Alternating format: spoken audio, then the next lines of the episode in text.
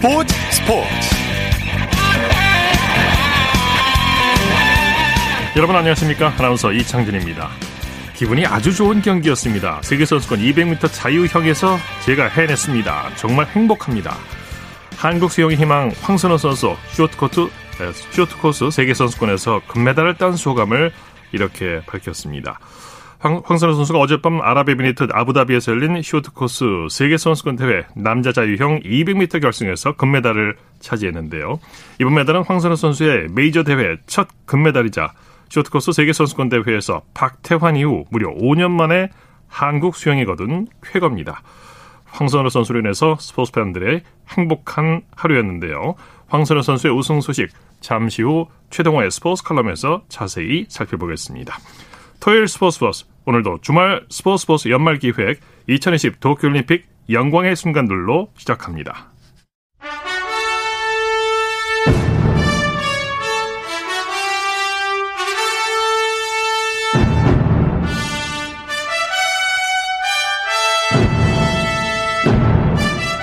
KBS 일라디오 주말 스포츠 스포츠 연말 기획 2020 도쿄올림픽 영광의 순간들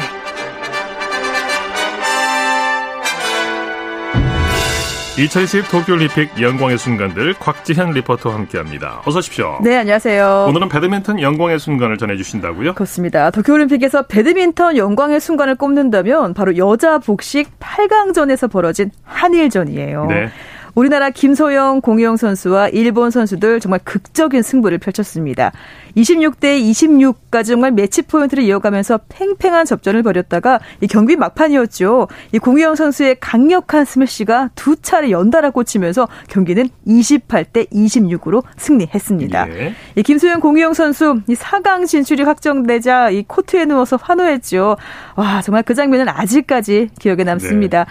지난 7월 29일 일본 도쿄 무사시노노모리 종합 스포츠 플라자에서 한일전으로 열렸던 여자 배드민턴 8강 8강전의 그 영광의 순간입니다. 자, 백핸드 잘 꺾었고요. 수비 좋아요. 자, 김소영, 공희용, 김소영. 다시 공희용의 스매시. 들어왔어요. 왼쪽 코너에 정확하게 꽂힙니다. 다시 대한민국의 매치 포인트. 자, 여기서 대각선. 아, 자, 김소영의 여기서 대각선 그대로 꽂힙니다. 크로스 스매시 성공시키는 공희용 자 킹콩조가 네, 한국 배드민턴 여자 복식 일본과의 경기에서 정말 감동적인 극적인 승리를 거뒀는데요. 네. 동메달전은 우리 선수들끼리 맞대결을 벌였죠. 그렇죠. 김소영 공희용조는 8강에서 일본을 꺾고 준결승에 올랐고요. 지난 7월 31일 이 도쿄 무사시노 노모리 종합 스포츠 플라자에서 이 배드민턴 여자 복식 준결승전 이 중국팀의 패배에서 동메달 결정전으로 향했습니다. 네. 이 김소영 공희용조 맞붙게 된 이소희 신승찬조는 네덜란드를 꺾고 4강에 올랐지만 그 인도네시아에 패해서 결국 우리 선수들 한 자리가 남은 동메달을 두고 경기를 펼쳤죠. 네. 배드민턴 여자 복식쇼 2016 리우 올림픽에 이어서 연속으로 동메달을 확보했었죠. 네, 지난 리우 올림픽에서 정경은 신승찬조가 여자 복식 동메달 획득했죠. 이번 대회에서도 이렇게 여자 복식 동메달 한 개로 대회 마무리했습니다. 네. 이번 도쿄올림픽에서 동메달은 김소영, 공희용 선수가 목에 걸었습니다. 그 이소희 신승찬조를 2대 0으로 승리해서 동메달 차지했고요. 지난 8월 2일 도쿄 무사시노 노모리 종합 스포츠 플라자에서 열렸던 여자 배드민턴 복식 동메달전 그 영광의 순간입니다. 다시 옆인 자 공희용이 후위에서 스매시 이번에는 김소영의 스매시 앞선에서 자 기회입니다. 자 계속해서 아. 몰아붙이면서 김소영의 득점 매치 예. 포인트입니다. 예. 동메달 매치 포인트 20대 16으로 동메달 킹콩조가 매치 포인트에 와 있습니다. 자 20대 16 김소영 공희용 대단하네요. 자 받지 못했습니다. 자 아직 그러나 경기 끝나지 않았어요. 그렇습니다. 자 이소희 신승찬 석점만 만회한다면은 이 경기 듀스로 또 끌고 갈 수 있어요. 그렇습니다. 네. 자, 20대 17. 자, 걸렸습니다.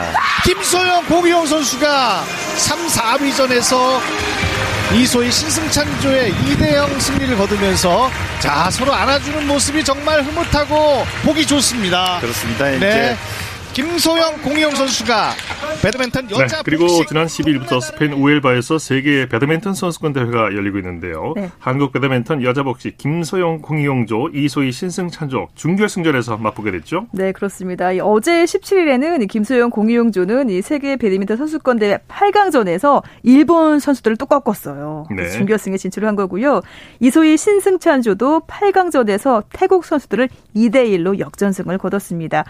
이렇게 8강전을 마치고 진행된 준결승 대진 추첨에서 김소영 공희용조와 또 이소희 신승찬조가 준결승에서 맞붙게 됐어요. 네.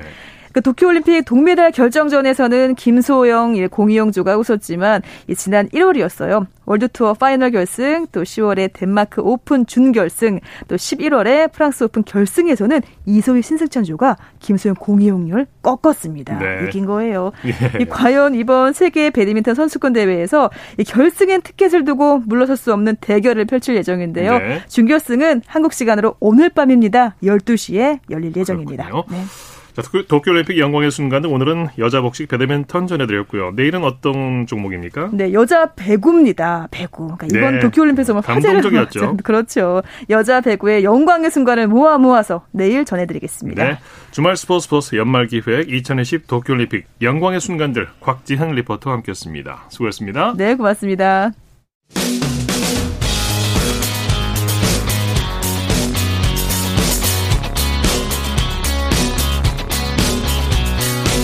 따뜻한 비판이 있습니다. 냉철한 분석이 있습니다. 스포츠 스포츠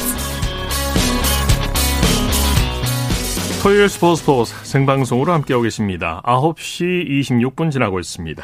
이어서 프로배구 소식입니다. 스포츠 동아의 강산 기자와 함께합니다. 안녕하세요. 네, 안녕하세요. 오후에 눈이 마렸는데 물론 어, 실내 스포츠 경기입니다만 경기장 분위기는 어땠나요? 네, 오늘 남자부 경기가 열린 안산에는 577명, 여자부 경기가 열린 화성에는 1,576명의 관중이 입장했습니다. 네. 오늘 폭설과 코로나 확진 급증이라는 악재 속에도 팬들은 선수들에게 응원을 보내기 위해서 정말 많은 사람들이 경기장을 그렇군요. 찾았습니다. 특히 여자부는 1,500명이 넘었군요. 네. 먼저 남자부 경기부터 살펴보죠. 우리 카드가 OK 금융그룹을 상대로 소중한 승리를 거뒀죠. 네, 그렇습니다. 오늘 남자부 경기에서는 우리카드가 OK금융그룹을 3대 0으로 꺾고 올 시즌 첫 연승에 성공했습니다. 네. OK금융그룹은 상위권 추격을 다음으로 미뤘습니다. 네, 알렉스와 나경복 선수의 공격이 압도적이었죠? 네, 그렇습니다. 우리카드는 알렉스가 21점, 나경복이 17점에 76.5%의 공격 성공률을 기록하면서 승리를 이끌었습니다. 네, 우리카드가 어려운 시기를 보냈는데 다시 살아나고 있어요. 네, 그렇습니다. 이 우리 카드의 저력은 사실 아직 발휘되지 않았다고 봐도 무방한데요. 이 군에서 제대한 송희채 선수가 돌아오면서 리시브 라인이 살아난 게 상당히 고무적입니다. 네. 신영철 감독도 서브와 리시브 부분에서 약점이 있었다고 그렇게 강조를 했었는데 이 송희채 선수의 합류로 수비가 탄탄해진 게 굉장히 큰 플러스 요인이라고 할 수 있죠. 네, OK 금융그룹은 범실이 많았어요. 그렇습니다. 오늘 OK금융그룹이 범실을 25개나 저질렀습니다. 레오 선수가 21득점을 기록하면서도 뭔가 맞지 않는 모습들이 계속 나왔었는데요. 네. 이 레오 선수 한 명의 활약만으로는 경기를 지배하기 쉽지 않았습니다. 네. 여자부 경기 살펴보죠. 오늘 IBK 기업은행의 새 사령탑인 김호철 감독이 데뷔전을 치렀는데 아쉽게 흥국생명에 패하고 말았네요. 네, 오늘 기업은행 김호철 감독의 사령탑 복귀전이자 여자 배구 데뷔전이었습니다. 네. 뭐 최대한 논리적으로 좀 기본부터 강조하는데 작전 시간을 할애했었는데요. 경기에서는 흥국생명이 기업은행을 3대 0으로 꺾었습니다. 네, 그러고 보니까 김호철 감독이 여자분은 처음으로 지휘봉을 맡은 것 같은데, 자 이 경기 첫 세트부터 접전이 벌어졌어요. 네, 그렇습니다. 기업은행이 흥국생명을 상대로 1세트와 3세트 모두 9점 차 접전을 펼쳤지만 아쉬움을 남겼습니다. 네. 1세트 초반에 기업은행이 10대 4까지 앞서 나가면서 그 김호철 감독 특유의 좀 흥이 나는 배구 이 효과를 보는 듯했지만 흥국생명의 저력과 또 캣벨 선수와 정윤주 선수 쌍포를 앞세운 흥국생명의 공격에 밀리는 모습을 보였고요. 네. 결과적으로 경기를 잡아내지 못했죠. 네. 어, 데뷔전을 치른 김호철 감독 소감을 뭐라고 했나요? 네, 김호철 감독은 오늘 경기 후에 하루 아침에 팀 컬러가 바뀌긴 힘들다고 인정을 하면서 분배 아쉬움이 있어서 지적한 것뿐이고 다행히 그래도 선수들이 훈련 때보다 안정됐다는 긍정적인 코멘트를 남겼습니다. 네. 오늘 한국생명이 완승을 거뒀는데 비디오 판독 때문에 박미희 감독이 사과를 했다고 해요. 그렇습니다. 이 비디오 3세트 비디오 판독 상황에서 박미희 감독이 굉장히 격렬하게 항의를 하는 상황이 나왔습니다. 네. 이제 이 부분에 대해서 박미희 감독은 또 경기 후에 사과의 뜻을 전하기도 했는데요. 뭐 오늘은 슬럼프가 짧았기 때문에 경기를 승리로 가져갈 수 있었다고 총평을 하면서도 김호철 감독에 대해서 늘 좋아했고 존경했던 분이라 코트에서 맞붙게 됐었는데 네. 격하게 항의하는 모습을 보여서 죄송했다라는 이야기를 전하기도 했었죠. 그렇군요. 자, 중국 리그에서 뛰고 있는 김연경 선수 상하이의 3연승을 이끌었네요. 네, 그렇습니다. 김연경 선수 뭐 중국에서도 위력을 떨치고 있는데요. 오늘 광동성 장먼 스포츠센터에서 열린 중국 여자 배구 슈퍼리그 2라운드 D조 3차전 쓰촨과의 경기에서 세트 스코어 3대 0의 승리를 이끌었습니다. 네. 서브와 블로킹 2개씩을 포함해 21점을 올리면서 승리에 큰 역할을 했고요. 상하이는 최근 2라운드 3연승으로 4승 1패, 승점 12점으로 선두를 질주하고 있습니다. 네. 자, 프로배구 V리그 내일 일정 관전 포인트 짚어주시죠. 네, 내일 남녀부 두 경기 모두 굉장히 흥미로운 매치업입니다. 남자부는 의정부에서 승점 동률로 1위와 2위인 대한항공과 KB손해보험이 맞붙고요. 여자부는 2위와 3위 김천에서 GS칼텍스와 도로공사가 맞붙는데 이 경기에 따라서 지금의 순위가 요동칠 수 있습니다. 이 두 경기 모두 굉장히 흥미로운 매치업이니 지켜봐 주시면 좋을 것 같습니다. 네, 소식 감사합니다. 네, 고맙습니다. 프로배구 소식 스포츠 동아의 강산 기자와 함께했고요. 이어서 프로농구 소식 살펴보겠습니다. KBS N스포츠의 손대범 농구 해설위원과 함께합니다. 안녕하세요. 네, 안녕하세요. 네. 자, KGC 인삼공사가 KT의 대기록 달성을 저지했네요. 그렇습니다. KT가 창단 첫 10연승에 도전하고 있었는데 네. 오늘 KGC 인상공사가 그 도전을 물거품으로 만들었습니다. 네. 홈 경기였는데요. 안양에서 열린 경기에서 102대 79로 승리하면서 어, KGC 인상공사가 3연승을 달렸고요. 반면에 KT는 오늘 김동욱 선수가 부상으로 빠졌는데 그 탓인지 좀 분위기 싸움에서 이겨내지 못하면서 연승이 마감하고 말았습니다. 네, KGC 인삼공사가 공수에서 뭐 완벽한 경기를 보여줬죠. 그렇죠. 오늘 3점슛 14개 덕분에 3경기 연속으로 100득점 이상을 기록하면서 이 KBL 19개, 10개 구단 전 구단 상대로 승리를 거두었습니다. 네. 오늘 5명의 선수가 두 자리 득점을 올렸습니다. 스펠맨과 전성현, 오색은, 문성곤, 변준영 이 5명의 선수가 내 외곽을 드나들면서 이 특유의 화력소를 선보이며 승리를 이끌었습니다. 네. DB는 오리온을 큰 점수 차로 이겼네요. 네, 원주에서 열린 DB와 오리온 간의 세 번째 맞대결에서는 어, DB가 78대 58로 오리온을 대파하고 2연패에서 탈출했습니다. 예, 경기 내용 정리해 주시죠. 네, 오늘 초반에는 김종규와 오브라이언트, 오브라이언트 같은 높이가 있는 선수들이 활약해주면서 분위기를 주도해줬고요. 이 4쿼터에는 신예, 이준희 선수가 15득점을 몰아넣으면서 DB를 이끌어줬습니다. 네. 오리온 같은 경우는 오늘 이승현 선수가 16득점, 이대성 선수가 15득점을 합작했지만 어, 외국 선수의 공백이 좀 아쉬웠습니다. 야심차게 영입했던 마커스 데릭슨 선수가 금지약 약물을 복용한 것이 적발되면서 이 경기를 뛰어보지도 못하고 돌아가게 됐거든요. 네. 어, 외국 선수 한 명만으로는 DB를 상대하기엔 너무나 버거웠고요. 결국 높이 싸움과 이 벤치 득점 차이에서 밀리면서 앞을 당하고 말았습니다. 네. 잠실에서는 SK가 LG를 제압했네요. 네, 이 잠실에서는 SK가 LG를 상대로 83대 77로 승리를 거뒀습니다. 네. 어, SK가 오늘 이기고 KT가 경기를 짐에 따라서 SK가 선두 KT에게 한 게임 반차로 따라붙게 되었고요. LG는 9위 자리를 지켰습니다. 네, SK 최준용 선수의 활약이 대단했죠. 그렇습니다. 오늘 최준용 선수가 뭐 공수 양면 또 내 외곽에서 좋은 활약을 보여줬는데요. 이 3점슛 3개를 포함해서 25득점, 리바운드 7개, 또 블록 2개와 스틸 2개까지 기록하면서 이 팀에 큰 에너지를 보태주었습니다. 네. 또한 자밀 워니 선수가 더블 더블로 14득점, 11리바운드를 기록했는데요. 어, 이 두 선수의 활약 덕분에 2쿼터부터 점차를 벌리기 시작했습니다. 어, 리바운드 싸움에서도 크게 앞선 덕분에 2쿼터의 SK는 37대 26으로 달아나면서 일찌감치 승기를 잡았습니다. 네. 한국가스공사는 삼성을 큰 점수차로 이겼네요. 네, 대구에서 열린 한국가스공사와 삼성 간의 경기는 어, 한국가스공사가 96대 75로 대승을 거두었습니다. 네. 어, 지난 라운드 맞대결에서도 삼성을 대파했던 한국가스공사인데요. 오늘은 앤드류 니콜슨 선수가 어, 경기 시작과 동시에 허리 부상을 당해서 뛰질 못했음에도 불구하고 이 좋은 활약을 보이면서 이 큰 점차로 승리를 거뒀고요. 네. 반면에 삼성 같은 경우는 아무래도 외국 선수의 부상 또 대체 선수가 왔지만 토마스 로빈슨 선수가 아직까지 적응하지 못한 탓인지 어, 경기, 경기력이 좀 무기력했습니다. 네, 니콜슨의 공백을 다른 선수들이 잘 메워줬어요.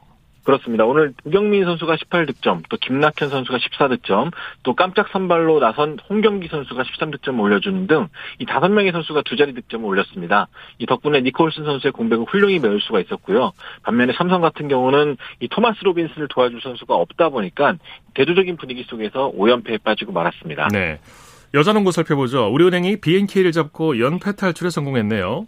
네, 아산에 열린 우리은행과 BNK 썸 간의 경기는 우리은행이 73대 64로 승리를 거뒀습니다. 네. 오늘 승리도 우리은행은 2위, 어, 2위를 지키게 됐고요. 또 KB와 4경기 차를 유지하면서 어, 휴식기를 맞이하게 되었습니다. 네, 우리은행 주전 선수들이 그런 활약을 했죠. 그렇습니다. 바로 3일 전 부산 원정 경기에서 이 BNK 썸에게 패한 적이 있었는데요. 아무래도 두 번 패하진 않겠다는 그런 각오가 엿보였던 그런 경기였습니다. 어, 네. 어, 주전 선수들 김소니아 선수가 16득점, 최희심 선, 최희샘 선수가 13득점, 또 박혜진, 박지현, 김정은 선수까지 이 주전 선수들 골고루 득점을 올려주면서 이 점수차를 벌려갔는데요. 어, 특히나 3쿼터 들어서 BNK의 진한 선수가 파울 트러블에 걸리면서 어, 우리은행을 따라잡지 못했거든요. 네. 반대로 우리은행 같은 경우는 말씀 말씀하신 대로 다섯 명의 선수가 고른 활약을 보이면서 일찌감치 점차를 벌리고 승기를 확정지었습니다. 네. NBA 소식 살펴볼까요? 미네소타가 LA 레이커스를 상대로 승리를 거뒀네요.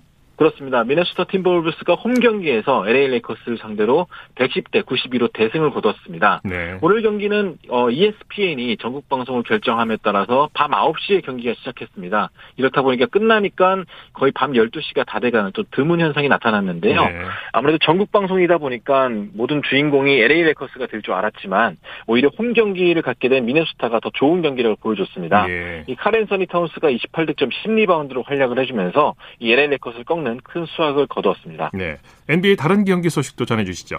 네, 오늘 샌안토니오 스퍼스가 유타 재즈를 상대로 128대 110, 126으로 승리를 거뒀습니다. 어, 이 경기는 동점 10번, 역전 16번이 나왔던 그 접전 승부였는데요. 네. 어, 이 경기를 소개한 이유는 이 샌안토니오 스퍼스의 그렉 포포비치 감독 때문인데요. 이 오늘 승리 덕분에 이 NBA 역대 최다승 감독 어, 2위까지 단 1승만을 남겨놓게 되었습니다. 네. 어, 역대 최다승 감독 2위가 레니 윌킨스 감독으로 1332승을 거둔 상태인데요. 이 그렉 포포비치 감독이 오늘 승리로 이 1321승을 거뒀습니다. 그래서 조금 더 따라가게 된다면은 또 분위기를 발판을 삼을 수 있기 때문에 오늘 경기 상당히 의미 있는 승리라고 볼 수가 있겠습니다. 네. 자, 프로농구, 어, 국내 프로농구 내일 경기 일정과 관전 포인트 짚어주시죠. 네, 내일 남자농구 4경기와 여자농구 1경기 열립니다. 오후 3시에는 DB와 모비스, SK와 KCC가 맞붙게 되고요. 5시에는 한국가스공사와 KT, 오리온과 KGC 인상공사가 만나게 됩니다. 아무래도 두, 모든 팀들이 지금 이틀 연속 경기를 치르고 또 부상자도 많은 편이기 때문에 네. 어, 초반에 경기력을 잘 잡아가는 팀이 중, 승리할 것으로 예상이 됩니다. 또 여자농구는 6시에 삼성생명과 신한은행이 맞붙게 됩니다. 네, 소식 감사합니다. 고맙습니다. 프로농구 소식 KBS N스포츠의 손대범 농구 해설위원과 살펴봤습니다. 쳤다 하면 홈런이고 슛 골이고 각본 없는 한편의 드라마 그것이 바로 그것이 바로 손에 잡힌 우승 트로피 목에 걸린 그 배달 너와 내가 하나 되는 그것이 바로 그것이 바로 그것이 바로 꿈꾸던 스포츠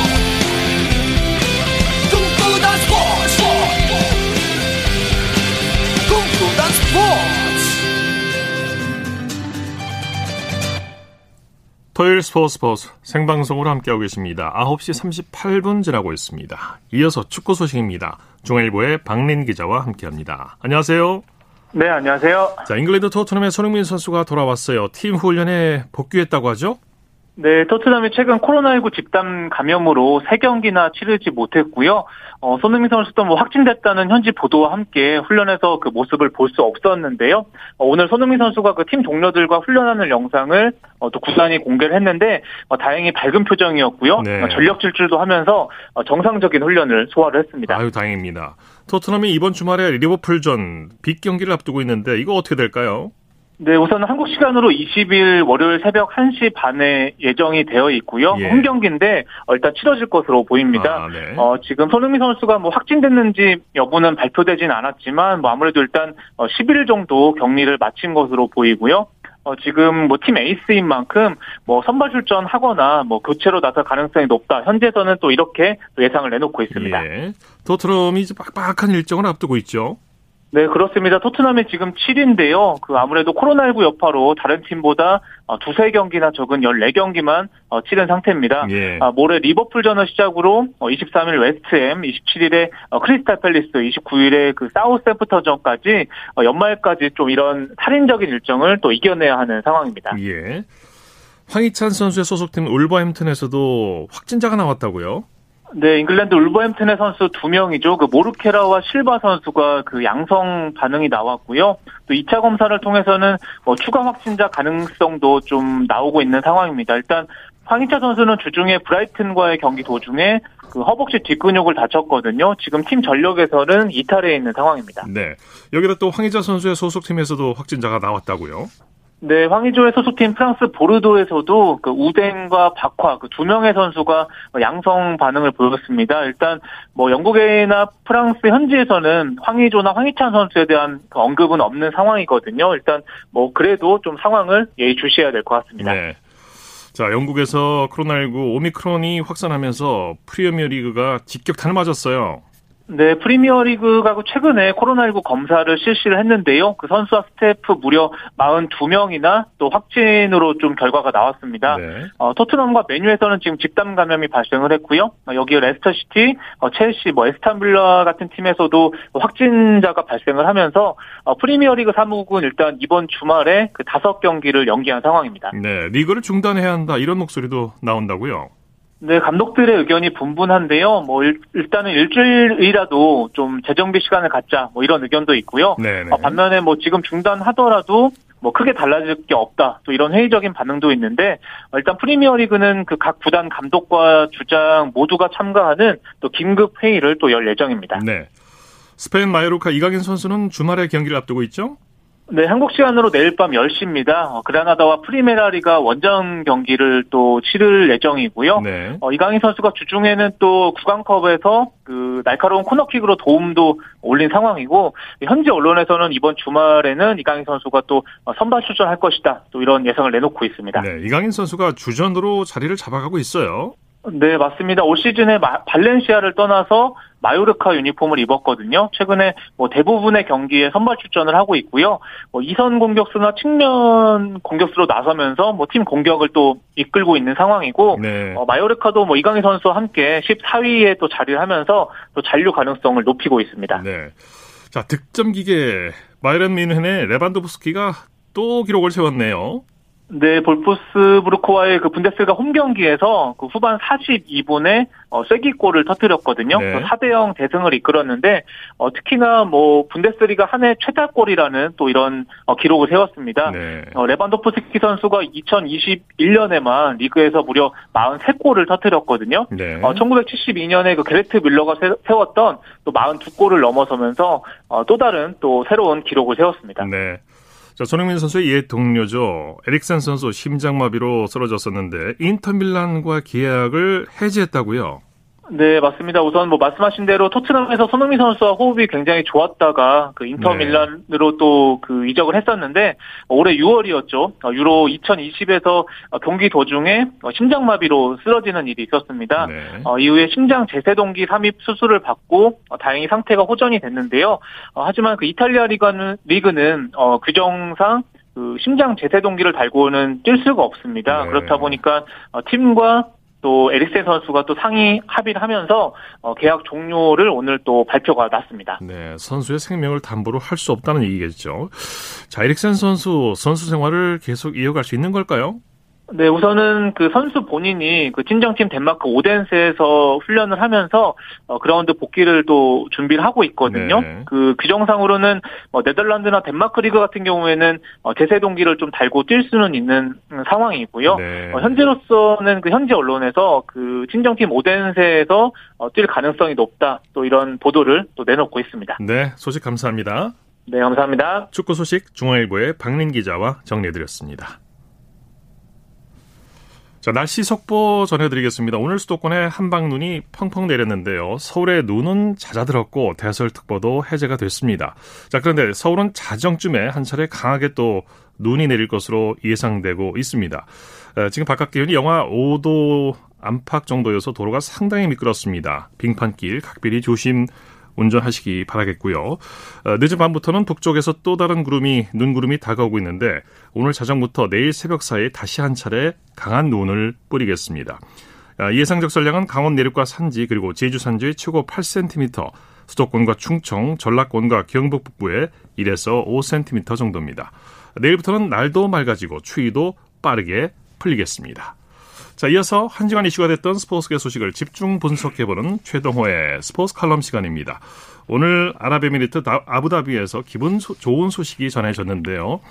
쇼트코스 세계 수영선수권 대회 자유형 200m에서 황선우 선수가 우승을 차지했습니다. 스포츠 평론가 최동호 씨와 함께 그 의미를 짚어보겠습니다. 안녕하세요. 예, 안녕하세요. 네, 황선우 선수 정말 기대를 현실로 만들었어요. 예, 그렇죠. 그러니까 박태환 선수가 세계 정상에서 내려왔을 때, 네. 아, 예, 한국 수영에서 박태환 같은 선수가 다시 나타날 수 있을까 모두들 그런 생각을 했었죠. 나타난 겁니다. 네. 이 황선우 선수 예, 쇼트코트 세계 수영 선수권 대회 자유형 200m에서 금메달을 차지했거든요. 네. 예선을 전체 2위로 통과했고요. 네, 결승에서 1분 41초 60을 기록했습니다. 네. 이 세계 선수권 대회에서 어, 우리 선수가 메달을 따낸 거, 어, 박태환 선수 이후 5년 만이고요. 예. 이 국제 수영 연맹이 아주 인상적인 멘트를 했습니다. 네. 이 홈페이지에다가 이 박태환이 윈저에서 자유형 200m 우승을 차지한 후 딱 5년 만에 에티하드 아레나에서 한국의 시간이 다시 왔다. 이렇게 네. 홈페이지에다 기록했습니다. 이건 정말 대단한 우승이고 그 의미도 큰데요. 황선우 예. 선수 오늘 레이스가 정말 대단했습니다. 극적인 역전 우승이었는데 마지막 50m 구간에서 1위로 치고 올라간 거죠. 어, 예, 맞습니다. 그 역전 우승이었었죠. 이 황선우 선수 러시아의 알렉산드로 셰굴레프 선수를 0.03초 차로 따돌렸거든요. 네. 이 0.03초 차니까 정말 이 숨막히는 접전을 그렇죠. 벌인 겁니다. 이 150m까지 3위였고요. 마지막 50m 구간에서 이 스포티에서 1위로 올라선 건데, 자 그리고 난 뒤에 이 추격해 오는 알렉산드르 셰쿨레프 선수를 0.03초 차로 앞선 거죠. 네. 이 0.03초 차면은 뭐 육안으로는 확인이 좀 불가능하고요. 뭐 네. 뭐 거의 손바닥 하나 사이다 이렇게 볼 수도 있겠죠. 네. 마지막 50m 구간에서 이 황선우 선수가 25초 76으로 가장 빨랐습니다. 육안으로는 이 타, 에, 차이를 구별하기가 좀 어려웠어요. 뭐. 어, 예, 어려웠었죠. 근데 네, 이 네. 3위 선수까지도 거의 비슷해서 네. 세 명이 동시에 그냥 이 터치패드를 찍은 것처럼 네. 보였죠. 네. 수영은 순위도 순위지만 기록이 중요한데 예. 황선호 선수의 오늘 기록은 어느 정도 수준입니까? 어, 이 쇼트코스 자유형 200m의 선제 아시아 기록이 박태환 선수의 1분 41초 03이거든요. 네. 근데 세계 기록은 독일의 파울 비드만 선수가 갖고 있는 1분 39초 37입니다. 네. 어, 세계 기록은 좀 차이가 좀 나죠. 이 황선우 선수 지난 10월에 경양 월드컵 3차 대회에서 우승할 때 1분 41초 17을 기록했었거든요. 네. 그러니까 오늘 우승 기록은 이때보다 조금 이 0.43초 정도 뒤집니다. 네. 이 개인 최고 기록만 비교하면 박태환 선수보다 0.14초 뒤지고 어, 세계 기록인 이 파울 비드만 선수에게는 1초 80이나 좀 뒤지는 기록인데 네. 이 황선우 선수가 잘 아시는 것처럼 도쿄올림픽 때까지 대회 나갈 때마다 자신의 신기록을 늘 경신했었죠. 네. 뭐 이제 19살이고 뭐 전성기에 접어든 선수다. 이걸 가면, 감안하면은 앞으로도 계속해서 자신의 최고 기록을 앞당길 거라고 뭐 충분히 예상할 수 있습니다. 네. 뭐 아직 최고의 전성기는 안 온 것 같아요. 네. 어, 예, 그렇습니다. 네. 황선우 선수 도쿄올림픽에서도 세계적인 선수들과 당당히 겨뤘는데 이제 뭐 어, 세계적인 선수라는 거를 다시 한번 입증했다고 볼 수 있겠죠. 어, 예, 그렇게 봐도 되겠죠. 그러니까 이 도쿄올림픽에서는 이 황선우 선수가 황선우라는 선수가 있다는 거를 세계 무대에 알린 거라고 볼 수가 있겠고요. 네. 그 이후에 지난 10월에 경영 월드컵 3차 대회와 이번에 이 쇼트코스 세계 선수권 대회를 연달아 석권하면서 세계적인 수준의 선수라는 거를 이제 인증을 한 거다 이렇게 이제 볼 수가 있습니다. 네. 아 이제는 자유형 200m 최고의 세계 최고의 선수라는 거를 알려주고 난 뒤에 이제 왕자의 자리에 오르는 무대만이 남아 있다라고 볼 수가 있겠는데 네. 그 무대가 바로 내년에 일본 후쿠오카에서 열리는 세계 선수권 대회라고 볼 수가 있겠죠. 네. 황선호 선수 어떻게 보면 박태환 선수가 갔던 길을 그대로 어, 따라가고 있다라고도 볼 수가 있는데 박태환 선수도 이 시오트 코스를 발판 삼아서 올림픽과 세계 선수권 대회를 제패했었죠. 어, 예, 맞습니다. 박태환 선수에게도 이 쇼트코스 대회가 일종의 디딤돌이었다라고 할 수가 있거든요. 예. 그러니까 그 2006년 상하이 쇼트코스 세계 선수권 대회에서 은메달 두 개를 따냈고요. 네. 여기서 이제 자신감을 얻고 곧바로 2007년에 멜버른 세계 선수권 대회에서 금메달 한 개, 동메달 한 개를 차지했죠. 예. 그 이후에 이제 전성기가 오면서 최고의 무대였던 어, 2008년 베이징 올림픽에서 자유형 400m에서 금, 200m에서 은메달을 차지한 거죠. 네네. 올림픽이 50m 레인인데 반해서 쇼트코스는 25m 레인인데요. 선수 입장에서는 예. 턴이라든지 소위 돌핀킥 같은 기술을 연마할 수 있는 좋은 기회라고 봐야 되겠죠. 어, 예, 예. 쇼트 코스는 레인이 짧다 보니까 이제 턴이 많을 수밖에 없잖아요. 예. 예 그래서 이제 선수들이 쇼트 코스에서 이 턴 동작이나 이 잠영할 때 구사하는 돌핀 킥을 훈련하고 네. 이런 이 기술적인 부분을 테스트하기 위해서 쇼트 코스 대회에 참가를 하는데 이제 황선우 선수도 이제 마찬가지입니다. 예. 이 황선우 선수가 이 중기적인 목표가 2024년 파리 파리 올림픽이고요. 이 단기적으로는 내년 5월에 이 후쿠오카 세계 선수권 대회를 목표로 하고 있는데 지금 이 박태환 선수가 갔던 길을 그대로 따라서 착실하게 단계를 밟아 나가는 중이라고 볼 수가 있겠고요. 예. 이 길로 그대로 나가면 지금 이제 전성기를 막 열어 젖히는 단계다 이렇게 볼 수도 있겠죠. 네, 말씀 감사합니다. 예, 고맙습니다. 최동호의 스포츠 칼럼 스포츠 평론가 최동호 씨와 함께했습니다.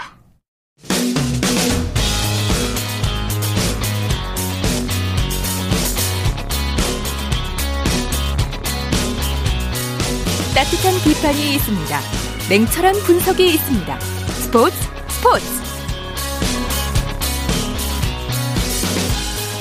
이어서 스포츠 스타들의 활약상을 살펴보는 스포츠를 빛낸 영웅들 시간입니다. 정수진 리포터와 함께합니다. 어서 오십시오. 네, 안녕하세요. 오늘도 지난 시간이어서 농구 영웅인데 네. 다른 영웅이죠? 그렇죠. 지난 시간에 주인공이 농구 대통령 허재였잖아요. 네.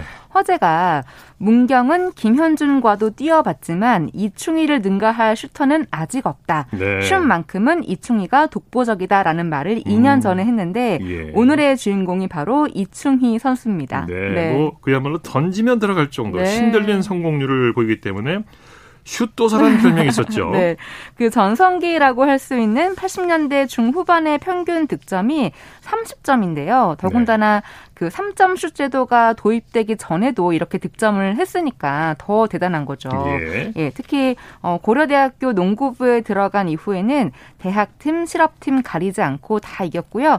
현대전자 농구단에 입단해서도 폭발적인 득점력을 뽐냈는데 어, 이충희 선수의 슛 때문에 허재 선수가 삭발을 하는 그런 사건도 발생을 했습니다. 네, 이게 네. 정확히 왜 허재 선수가 삭발을 했을까요? 그 85년 1월 1일 중앙대와 현대 삼성전자와의 경기가 있었는데요. 네. 이충희 선수가 무려 60득점을 하면서 승리를 했고 네. 분을 못 사귄 허재 선수가 스스로 삭발을 했다는 그런 사건입니다. 자존심이 많이 상했군요. 네, 네. 관련 내용을 어, KBS 스포츠 동영상 채널에 올라온 허재 삭발 사건의 진실은이라는 제목의 동영상에서 들어보시죠. 네. 공부를 왜 깎았어요? 현대 게임 끝나고요. 네. 충영이 씨 너무 잘 들어서 이제 그때까지 이제 슈트할 때까지 머리 기르려고 그러니까 깎으려고요. 아 길이 대결해서 졌군요. 네. 슛이 안 들어가서 삭발을 했다. 네. 또 묘한 취미가 있는데 그 취미가 아니고 각오입니까? 각오죠. 머리를 깎으면 각오가 새로워져요? 아니요 외출 안 하고 이제 연습하려고요. 누가 그러라고 그랬어요? 제가 한 거지 누가 그래요? 85 신장 KBS 스포츠 대축제 실업의 강화 현대팀과 중앙대학교의 접전 수랑을 여러분에게 직접 중계 방송해드리겠습니다. 현대 게임을 끝났어요. 그날 그 찬스가 많이 있었어요. 근데 허재 쪽에서 슛을 좀 던졌으면 좋겠는데 안 던져요. 허재야, 농구는 던져 들어가야지. 안 들어가면 농구 선수가 아니다.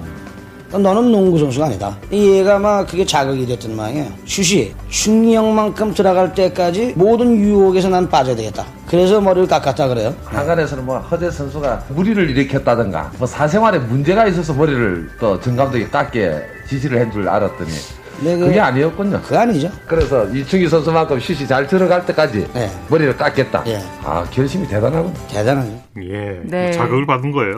자존심 상한 거고. 이 진실을 파헤치기 위해서 취재를 한 거죠. 네. 그러니까 이때 40분 그 풀타임에 60득점 그리고 야투 성공률이 무려 71%를 보였던 이충희 선수였거든요. 네. 근데 이충희 선수의 키가 182cm예요. 그러니까 농구 선수치고는 그렇게 큰 키는 아닌데요. 하지만 슛 하나만 잘해도 농구를 할 수 있다고 생각하고 중학교 시절인 그러니까 키가 150cm밖에 안 되는 그 시절에 하루에 1000개의 슛을 던지면서 혹독한 훈련을 했습니다. 네, 네. 그러면서 슈팅 능력이 좋아지 고 다행히 키도 크면서 모든 대학이 탐내는 그런 슈터가 된 거죠. 네. 네. 이렇게 뭐 한 분야 최고가 된 거는 그 분야에서 남다른 노력이 있었다는 어, 얘기예요. 그렇죠. 네. 네. 그리고 이충희 선수의 슛 정확도가 높은 거는 수비수가 있는 상태에서도 성공을 잘 시켰다는 얘기도 되는 거죠. 그렇죠. 그 좌우 스텝으로 수비수를 흔들어 놓은 다음에 슛을 넣었고요. 특히 독학으로 이 페이드 어웨이 슛을 연마해서 외곽에서 넣는 건 기본이고 골밑까지 돌파한 다음에 자신보다 큰 센터를 앞에 두고 페이드 어웨이 슛을 넣기도 했습니다. 네. 어, 실제 경기 장면을 보니까 던지는 것마다 부드럽게 들어가더라고요. 네. 네. 이런 득점력으로 88년에 국내에서 가장 먼저 어, 개인 통산 3,000점을 돌파했는데요. 관련 내용이 89년 2월 5일 KBS 라디오 스포츠 다큐멘터리에 나왔습니다. 네. 이 방송의 부제가 득점 기계 이충희의 끝없는 도전인데 함께 들어보시죠. 개인 통산 3천 득점을 기록했습니다. 대통령들 농구 대잔치 83년에서 88년까지 83년 농구 대잔치 출범 이래 누구도 세우지 못한 개인 통산 득점 3천점 기록을 그가 최초로 해낸 것이다. 자신이 맞는 99번째 경기에서 감격의 3천 득점을 돌파하고 아낌없는 갈채와 축하를 받는 이충희. 그때 그는 어떤 기분이었을까? 그 3천점 넣은 게 이제 80 2018년도 11월 17일이죠.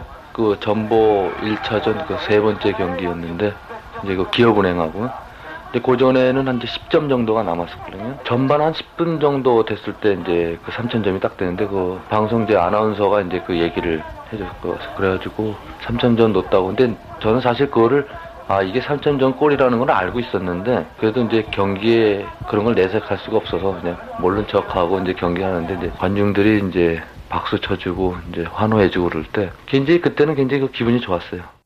네. 네. 이후 개인 통산 4천 점도 국내에서 가장 먼저 돌파했는데요. 다음 시간에는 국내에서의 활약 외에 다양한 이야기들을 전해드리겠습니다. 네. 스포츠를 네. 빛낸 영웅들 오늘은 농구 영웅 이충희 선수에 대한 이야기를 나눠봤습니다. 정수진 리포터와 함께했습니다. 수고했습니다. 네, 고맙습니다. 스포츠 단신 전해드립니다. 평창 동계올림픽에서 은메달을 딴 여자 걸린 국가대표 팀 킴이 라트비아를 꺾고 베이징 동계올림픽 마지막 티켓을 손에 넣었습니다. 스포츠 스포츠 오늘 준비한 소식은 여기까지고요. 내일도 풍성한 스포츠 소식으로 찾아뵙겠습니다. 함께해 주신 여러분 고맙습니다. 지금까지 아나운서 이창진이었습니다. 스포츠 스포츠